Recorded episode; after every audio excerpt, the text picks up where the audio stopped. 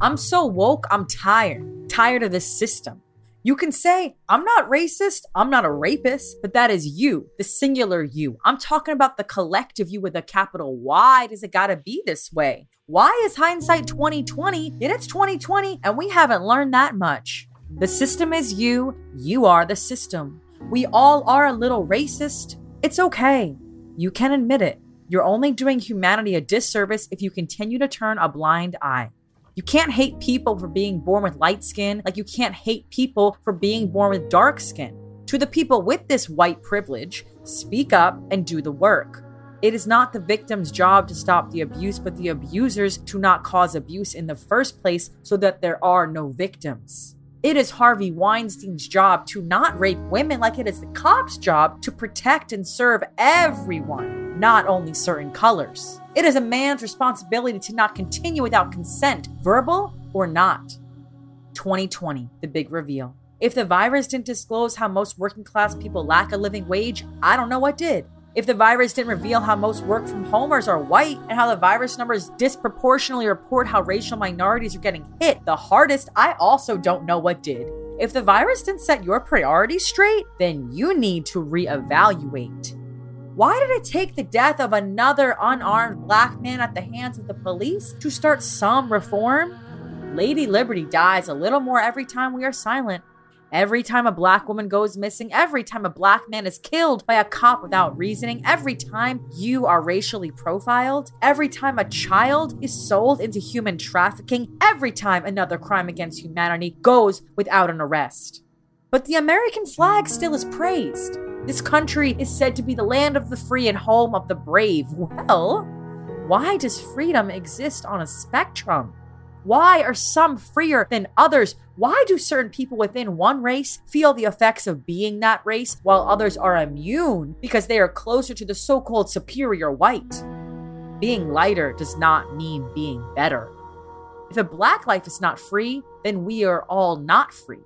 No one's existence is more valuable than another's. But when your country does not deem your life being equivalent to its founding fathers, then no, all lives do not matter until Black Lives Matter. The mass incarceration of black men is the modern day slavery. Handcuffs, the new shackles. The boys who are treated like men by the police and the mainstream media as criminals feed into this system. The idea that some have to fight for justice and others do not even think about the word because they do not have to. The idea that your place of worship needs to be one color and cannot just represent you. We need change. We need unity. We need mm. peace. But there can be no peace without justice. But how can you protect your children from a world like this?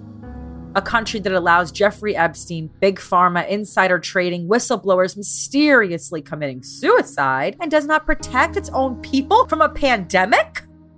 It starts with you.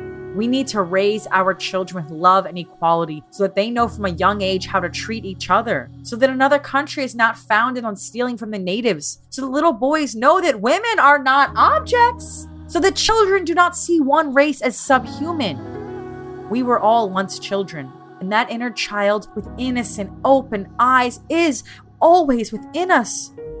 So now we need to change old habits and antiquated ways of thinking that never should have existed in the first place. We owe this to humanity. Look within, have conversations, take action, get involved. Think of all the names that didn't get a hashtag, of all the faces that didn't get videos, of all the moments that didn't go viral. Speaking of viral, the real virus is racism. There is no vaccine or cure, but there is treatment, treating others with love and kindness. People of a different skin color may not understand you. How could they? Their frame of reference doesn't know your struggle, only theirs. But this is where empathy comes in and needs to be strengthened human to human.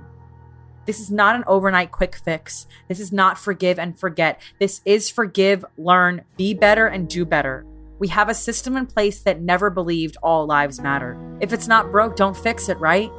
Well, the system was defective upon birth. If we actually wanted equality, wouldn't we have had it by now? Well, in order to have equality, I'd argue we'd all need to want it. This brings up a question Will we ever have equality? Or is it like nirvana in Buddhism, where the journey is in the striving but not the achievement? If we can all understand we are a part of the universe as much as it is a part of us and that we make it so, then we can all be in alignment with this global change. The neural pathways of your brain and tree branches are almost identical. Isn't that interesting? Now I ask, what will you do differently now?